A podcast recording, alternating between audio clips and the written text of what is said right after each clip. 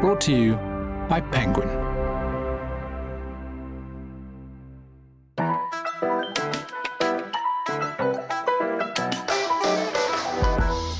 Hello and welcome to the Penguin Podcast, where we talk to writers about writing. I'm Nihal Arthanayake, and today I'm at the Hay Festival to talk to South African novelist and winner of the 2021 Booker Prize, Damon Galgut. The novel that won him that award, The Promise, is a family saga spanning four decades and has been described as an allegory for post apartheid South Africa and the promise of white South Africans to black South Africans. It is, without question, an extraordinary novel, and I'm so delighted that you could join us today, Damon. Thank so you. good to see you. And as we are at Hay Festival, this is what interview number what? Uh, or did you stop counting after 112 or something? Uh, yeah, mathematics was never my strong point, but even even if it was, I, I've long ago lost track. I'm afraid. Well, look, I'm really, really pleased that I can see you face to face and we can have this conversation. One of the things about this book is the ability you have to represent human beings in all their fallibilities and the nuances of them. And I wondered, where do you think that comes from, your ability to see humans?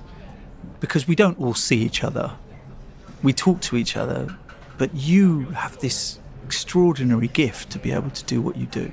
Well, I'm glad I've given you that impression. Well, you gave uh, the Booker Prize judges that opinion well. Yes, I did. And you've been nominated before for the Booker, so you've been doing it for a while. Well, as a writer, I guess I'm odd in the sense that I notice certain things that other writers might not, but I, I also don't notice things that other writers would. So, you know, the, the sorts of physical details that a lot of writers pay close attention to, the makes and colors of cars, for example, or the clothes that people wear, tend to be the sorts of details that pass me by. And yet they're vital and they, they do reveal things about human beings.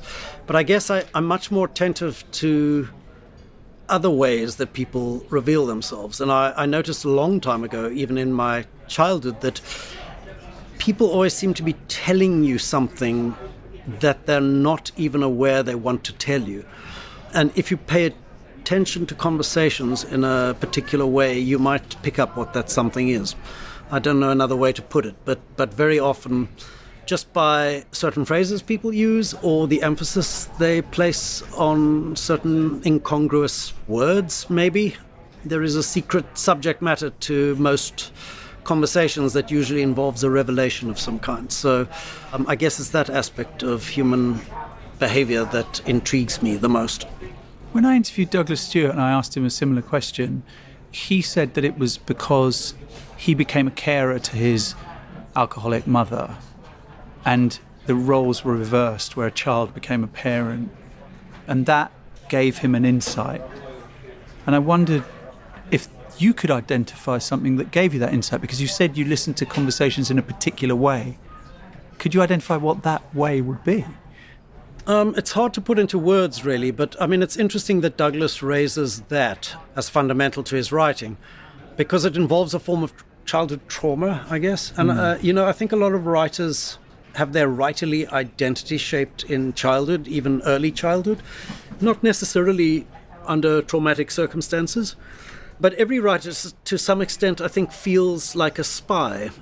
You've learned in some way to be an observer, and there's an element of secrecy involved with that. So when other people don't know that you're doing it, you're paying attention to scenes or interactions with an ear and an eye to what's actually going on.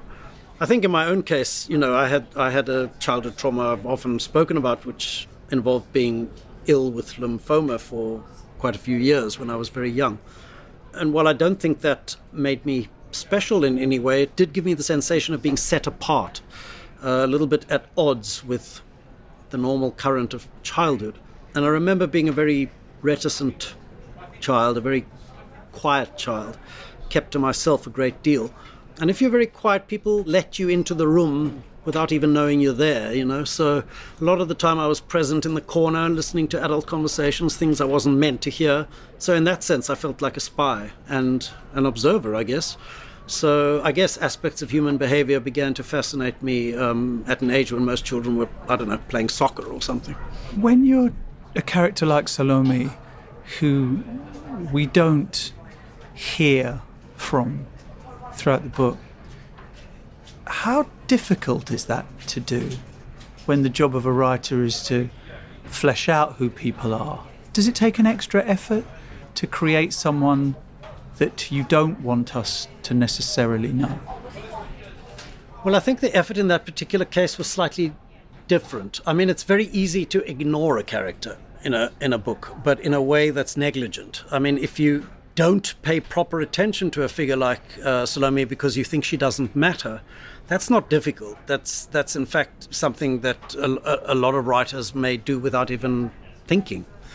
What's far more difficult, and it was a difficulty for me in the writing of this book, is to let that character's silence matter. In other words, to draw attention on the reader's part to the fact that you're not illuminating the inner life of this character in the way that a novelist is expected to. And yet to give you a sense of, you know, her presence maybe in a scene, even if it's just as a menial worker in the background, and what the silence might mean in relation to that activity. So for me, it was very important in this book not just to let her be silent, because that would just be negligent, but to let the silence lead towards a point. And I would hope that point is made for most readers, which is that a character like Salome in real life, millions of them in South Africa, still has no actual voice of her own uh, in the society we've been shaping for nearly 30 years. So the silence is meaningful in a way that um, maybe silence in a different sort of story might not be. I read much of this book in Cape Town, and when I went out in Cape Town and we went to dinner or we were in a shopping mall or whatever, I noticed the absence of a black middle class there and saw that black people were still serving white people. And it unsettled me. There you are. Um, it has to be said, Cape Town is uncharacteristic in that way if you spend time up in Pretoria or Johannesburg, um, the situation is quite different. It's far more integrated, actually, racially. And something you hear in South Africa over and over is how racist Cape Town is. I don't see that in an active way on the streets, but I see it in exactly what you just pointed out. Again, it's a, it's a kind of absence. It is true that the black middle class in South Africa has grown to the point where it's actually larger than the white middle class. But that's not to say it's a you know a dominant or prevalent or even obvious because the middle class effectively in South Africa is in a minority, very much in a minority. And you could say, in a certain sense, that's at the heart of South Africa's troubles its failure to have grown a more prosperous black middle class. By far the largest and angriest group in South Africa is the, the working class and the dispossessed. And I'm afraid, you know, 30 years into democracy, their numbers are still made up mostly of people of colour. And there we are, that's the crisis we're facing. Is there an inevitability in writing fiction about South Africa that the micro will always be representative of the macro? Well, isn't that true of most novels in a certain sense? I mean, you're looking for a, a set of characters or a situation that stands in for something larger that, that people can relate to. Um, but that needn't be political. It needn't be political. But that's a slight reframing of your question, to be fair. Uh, does the political um, speak the truth of South Africa? Yes, at this point it does. I mean, I like to perhaps use different terminology. I mean, I don't believe everything comes down to politics, but I do believe that none of us escape history. All of us are products of our time and place. It's just unfortunate that South Africa's recent history is so charged, it has such a political voltage that the consequences of history are not as benign as they might be in a different society and a different time. Because the promise is not just a promise made from one person to another, but also a promise of a South Africa that has not materialized. Yeah, very much. But there is a level on which it is about a promise that was made you yes, know, by one person to another and that, was, and that has failed to be kept. Um, and you could read it that way if you if you chose to. I mean, in fact, the idea for that part of the story came from a friend who was very very tormented by his own family dynamics because his mother, on her deathbed when he was a teenager still, had extracted a promise from his family that they would do this very thing that they would give a broken down house and a useless piece of land to the black lady who had looked after her, his mother, on her deathbed. And the family all verbally allowed, agreed to this, and then found multiple ways to avoid following through on that. And in fact, it had caused a major family rift between my friend and his siblings and his parents, or his father rather, which lasted until very recently when finally this promise was acted upon and the piece of land was signed over. And that's both an individual story and a story representative of the larger South Africa. I mean, land is at the heart of the South African issue. So, in a certain sense, that scenario is playing out all over the country right now.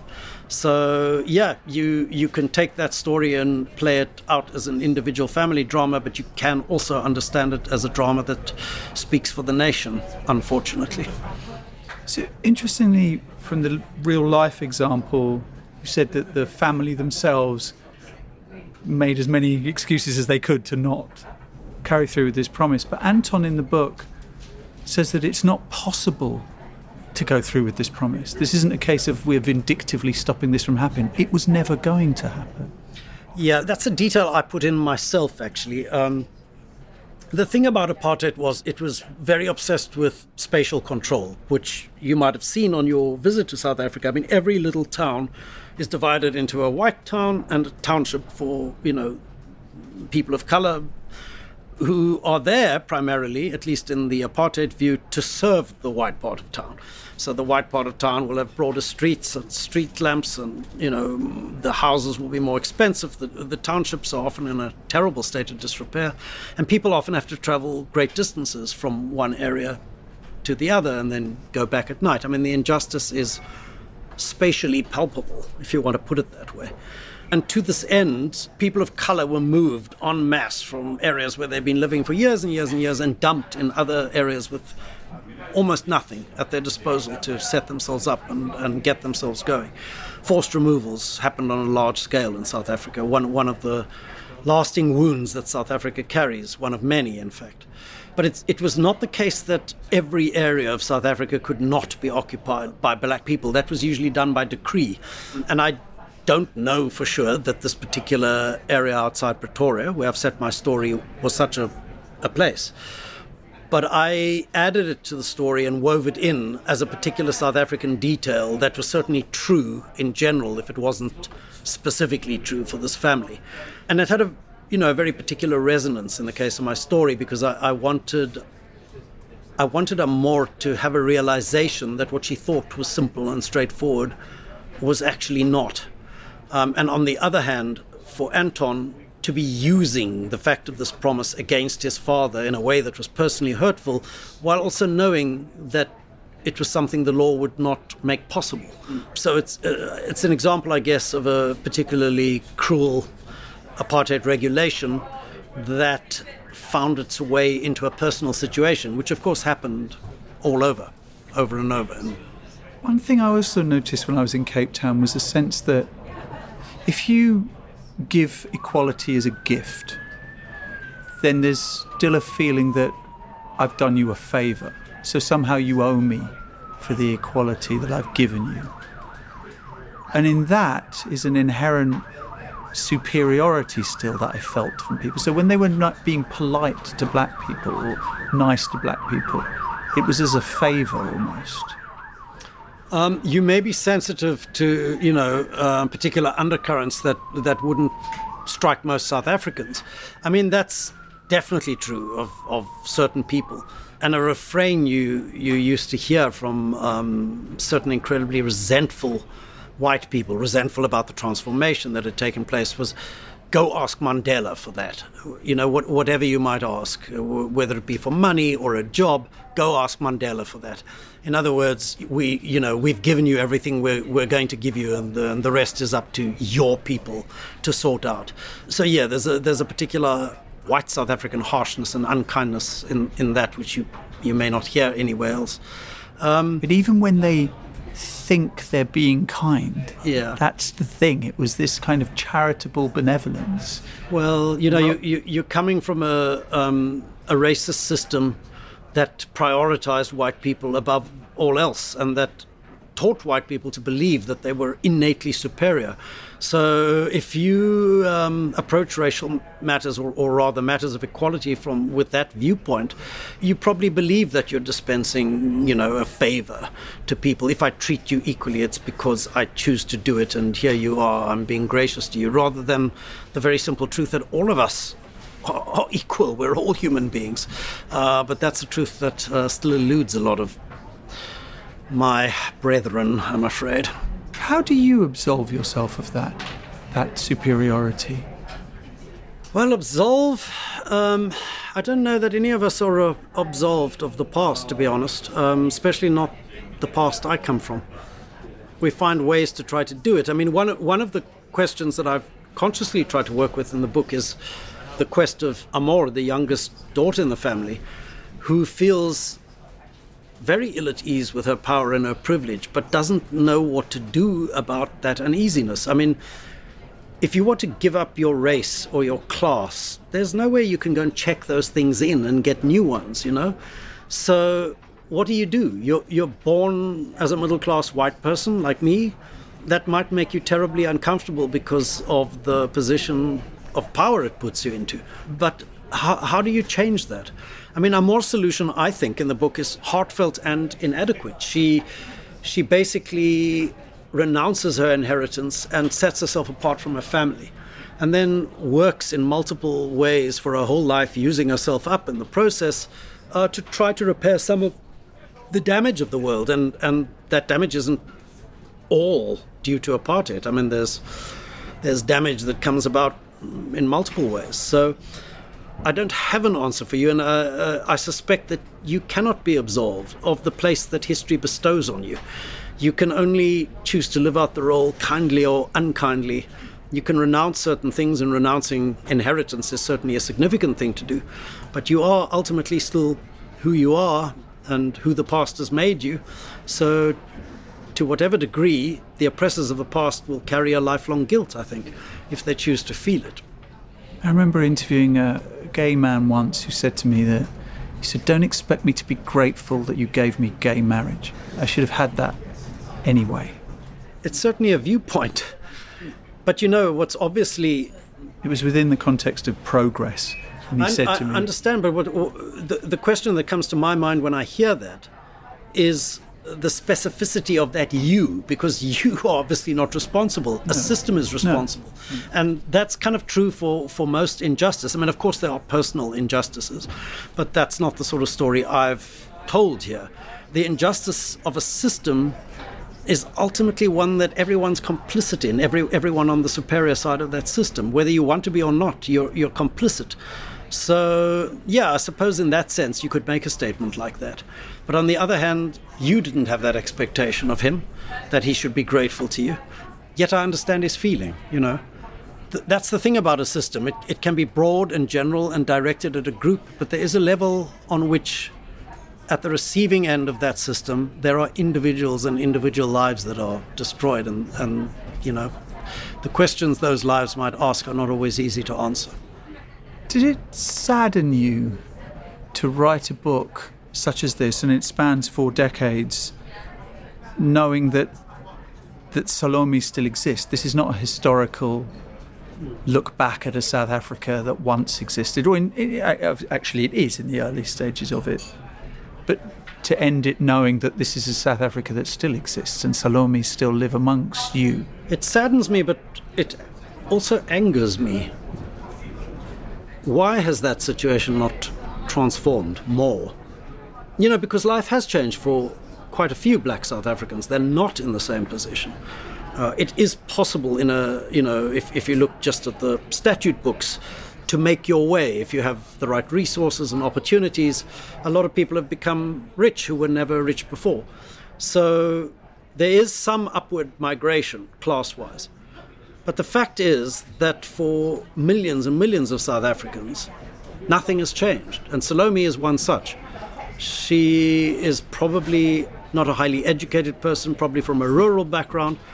And one of the impediments for her of changing the system is that she doesn't even understand how the system works. So, in every way, everything is stacked against her.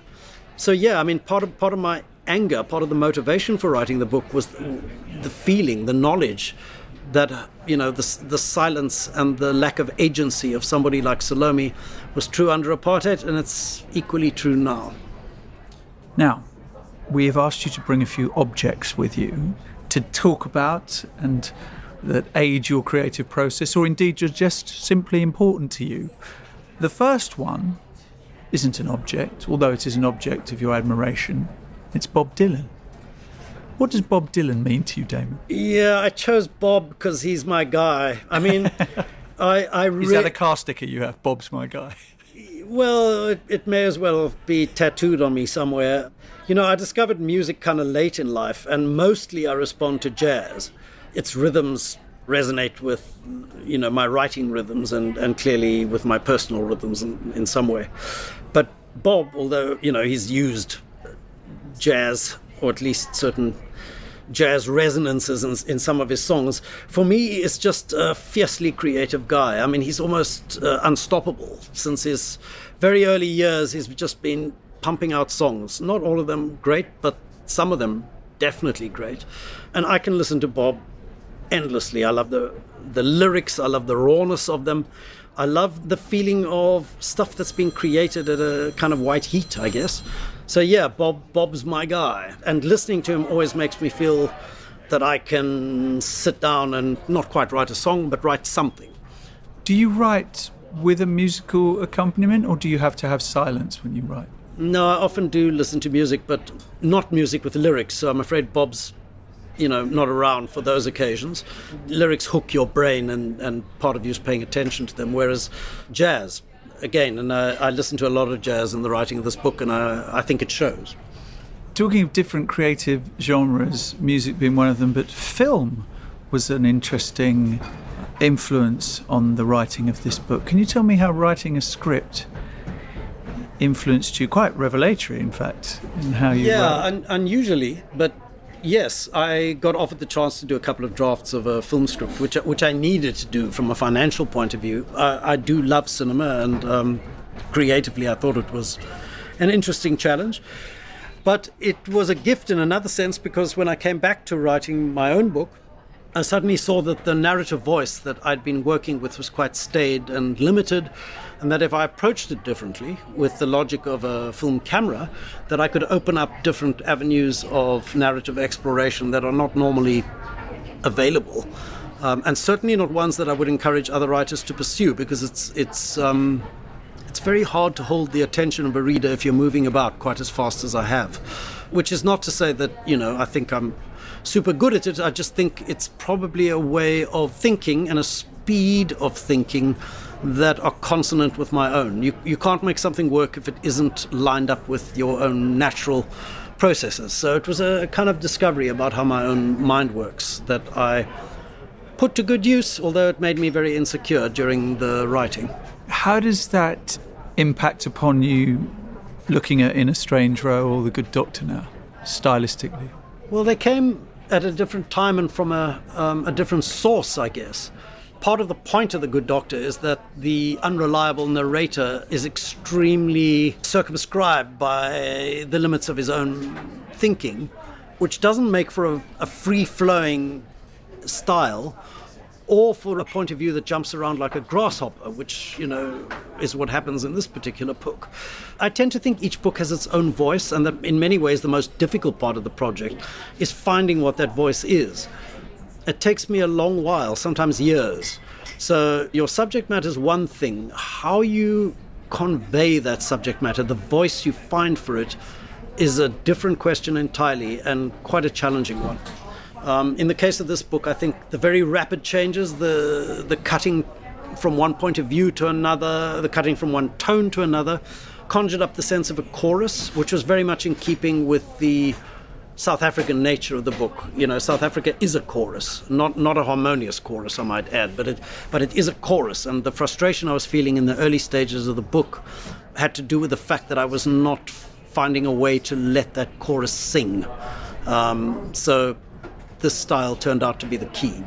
And is this style, I probably won't call it grasshopper style, it sounds like kung fu, um, but uh, this style, do you think this would be your style going forward now? I don't know, it's a bit of an open question. it's going to remain an open question until I have the time to sit down and, and, and, write another book. Perhaps not, because as I said, I think each book has its own voice. So really, it's going to come down to whether the theme and subject matter of what, whatever grabs me next uh, will be best served by an approach like that. I'm not sure of the answer.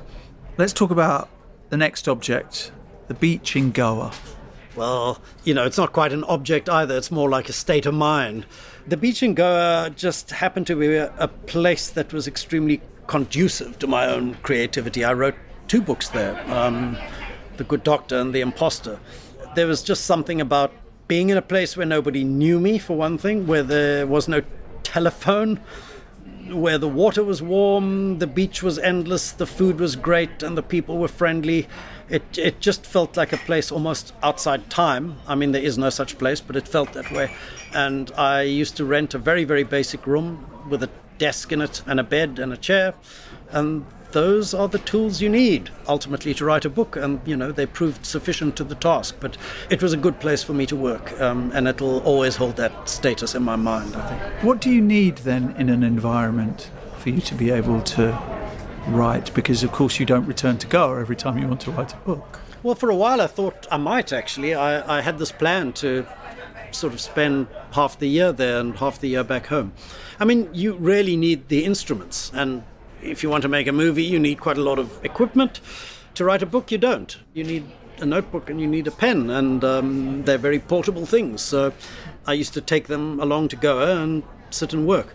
It really was the state of mind that Goa opened up for me. I think that that made those books possible, and it's hard to really pin down why that state of mind would flower there, but it did. Everyone has a place, I think, that they respond to most. I don't even know what the word is. Most. Uh, openly, and, and Goa had that effect on me. Uh, it's been somewhat spoiled, I think, by a number of factors, um, not least the influx of package tours from Russia and England. But I, um, for a while, it felt like a sanctuary. You mentioned pens there because your next object is stationery, and is there a particular pen? Yes, there is, in fact. A Parker pen. That's right. I was given a Parker pen, tortoiseshell Parker pen, when I was 21 years old by a, friend at drama school, and I've been working with that pen ever since. Um, and it's now sort of attained a, a certain um, fetishistic power in my mind. I mean, I don't know what I'll do if that pen ever breaks. And, and once when I thought it had, I was I was quite distressed. So anyway, long live Parker. It's it's lasted a long time, and I hope it's going to last a few more decades. But um, there's a great pleasure in moving your hand over the page and watching the line that began in your brain shape itself in your wake. There's a physical pleasure in working in that way, which working on a screen just doesn't bring. There's a gap between the thought and the execution. But stationery, no, nothing can beat it. Whose job is it to transfer the workings of the Parker pen onto the page. Oh, I do that part too, but but that's the end of the process. I mean, the real work is, you know, the handwriting. The outline or the entire book? No, the entire book. I, I write it first by hand at least twice, sometimes three times. And although that seems like a terrible labor, perhaps, actually, the work is very pleasurable. But it also, you know, I can type much faster than I can write. So working by hand gives me an extra few seconds to consider the word I'm setting down. And those few seconds might sound like nothing, but they really matter. And the rewriting matters too, because you're, you're weighing each word as you shape it on the page. And it may not be the right word. And, you know, by the time you get to the second or the third draft, you've had time to consider that. And it matters. Was it natural for you to become accustomed to committing to something in the first instance that you know would not be the best version of it. What do you mean by that? Well, I work in radio primarily. So when I speak, it is there, it happens, it's gone. The thing that I found hard when I started to write a book was going back, knowing that what I'm committing first is not going to be the best version of it. No, I just think that's part of the process. You know, it doesn't come naturally in the sense that my temperament is quite tight and controlling. I want it to be perfect first time round, but it isn't. And I've had to accept that It's simply part of the process. You you do try your best. You write as if that's the final irredeemable version on the page, but you you do it knowing that that is not the case, that you can return to it as many times as you need to. And there's great freedom in that because it's incredibly intimidating to think that you cannot change what you're putting down there. It suddenly takes on an importance that's quite suffocating. Whereas if you know you have the freedom and the fluidity to return to it and tamper with it and tinker with it and move stuff around, well, that's the freedom to fail and to make mistakes, and the knowledge that you don't have to get it right is absolutely vital. I mean, I'm always surprised by writers who don't rewrite, startled by it, in fact. They either have a genius that, that I don't, or an, a certainty that I certainly lack. But I really believe that most of the writing takes place in the rewriting. It's working from obscurity and unconscious impulses to a kind of clarity and control, hopefully, for your very last draft. Um, how do you constantly try to veer as far outside of your comfort zone as possible when you're writing? Well, as part of the freedom and abandon of the first draft, I try to let my unconscious mind speak as much as possible. To put it another way, I, I think each book wants to be written in a certain way, and it's part of your job to find out how the book wants to be written and sometimes you know they do feel significant. And then part of the process in later drafts is to try and figure out what your unconscious is telling you. I mean this is an imperfect way of putting it but that but that is how the process feels. In the same way that a dream might tell you things about your conscious mind you have to read the material that you're putting down in a first draft to see what it is that your conscious mind might make of this so forgive the imprecision of this uh, expression, but that's that's the process I'm trying to follow. A wooden desk, the next object. Well, I guess it's a variation on uh, the stationery thing because you know computers are impersonal, generic, whereas stationery is very personal and not generic. But I get excited by the sight of a wooden desk. I have one at home, and that's the one I've been working on for years and years. I bought it at a store in a small town in South Africa. You know, there's a poem by Brecht about old objects, how he likes things that have been used. And I really respond to that. So there's a life in that table, you know, that was there before I came to it. It's, it's scuffed and it's scarred, it's got burn marks on it, which intrigue me. Uh, it was once painted green and then the green paint was scraped off, but there's still a few traces of that left. So the table has a, has a kind of, you know, a life and a personality of its own, and I feel I'm adding to it by working on its surface, and if ink spills on it, so much the better. In some way, much like the table itself, I feel scuffed and scarred and, and a little burned. And these, these wounds and traces uh, tell the tale of a of a whole life, and the table and I have shared some of that life together. So, in itself, the table is conducive to um, producing more words. Do you hoard objects? A bit, but I've got better at purging, you know. Hoarding takes up enormous amounts of space. I often think hoarding comes from earlier years where you, you, you may have been living under constrained circumstances. I mean, I, I know that part of the impulse for me is the thought that don't throw that away, you might be able to use it one day. And underneath that is, is, is the fear that you you know you, you might not be able to afford to buy the thing that you'll need at a critical moment. So you should keep it somewhere in case you require it. So I guess as life's become more comfortable for me that need has ebbed somewhat but no, I, I try not to be a hoarder. And the, the one thing I do hoard is books, and they take up a ridiculous amount of space. So I, w- I wish I wasn't a hoarder in that respect, too. How did an African grey parrot come into your life? I've had my African grey parrot, whose name is Caliban, since my late 20s.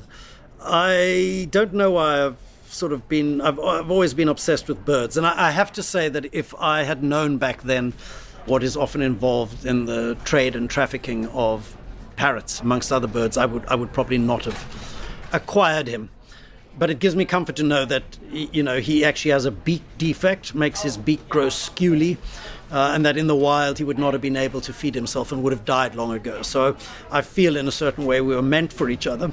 I'm somebody who talks his troubles aloud. So if I'm struggling with writing a scene, I talk to myself. I often berate myself. Why did you do it that way? Why couldn't you have done it a better way? It's much nicer to talk to a parrot because it answers back. So, in some ways, I think um, Caliban has taken on the role of, I don't know, he, he's a split off part of my psyche that I can converse with about my troubles. And I, I think sometimes the neighbors have heard me making my confessions, admonitions, and um, yeah, sometimes expressing my satisfactions too.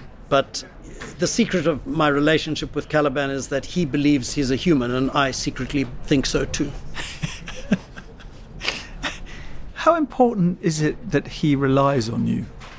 Oh well, it's probably very important to him because uh, I don't think he would die. he would die quite, and on two occasions he's been frightened off, and and uh, you know it's always loud noises that frighten them, and uh, he's sort of taken off. And I, I've spent many many anxious hours in the neighborhood looking for him till I found him. Once on a roof, and once in a very tall tree, and um, it's always been with great joy and relief that I've carried him back home.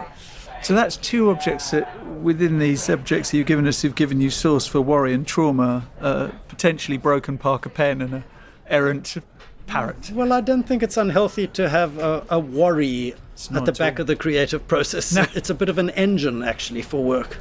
You know, you can't you can't be complacent when you're working. It tends to, you know, send you to the TV or the bath or something. But um, if you if you want to be working, you need the sense of something gnawing at you, a lack that needs to be filled, and um, anxiety certainly works in that way. How are your reserves of hope, if they were ever full to begin with? How are they now? Hope for your country, Ah, that's. I was going to ask you because it needs to be specific. I have to say, my reserves of hope for South Africa are at a very low ebb. I mean, I, I do tend towards the cynical end of the scale. were they full when Mandela came to power, when apartheid, the Yes. structure of it? Yes, they, They were. were.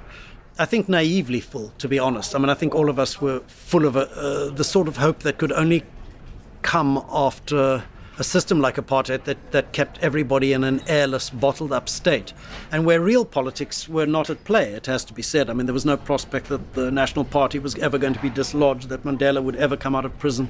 There was a sense that time was frozen.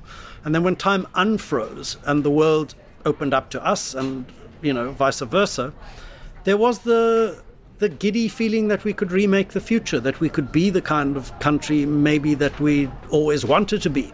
In retrospect, that seems almost quaint. Politics is a brutal game, and it's been especially brutal in South Africa. In the usual post colonial way, I guess, where the heroes of yesterday are now the villains of today. I mean, one thing that can be said for where we are now is that we are no longer somewhere unreal. We're very much in the real world.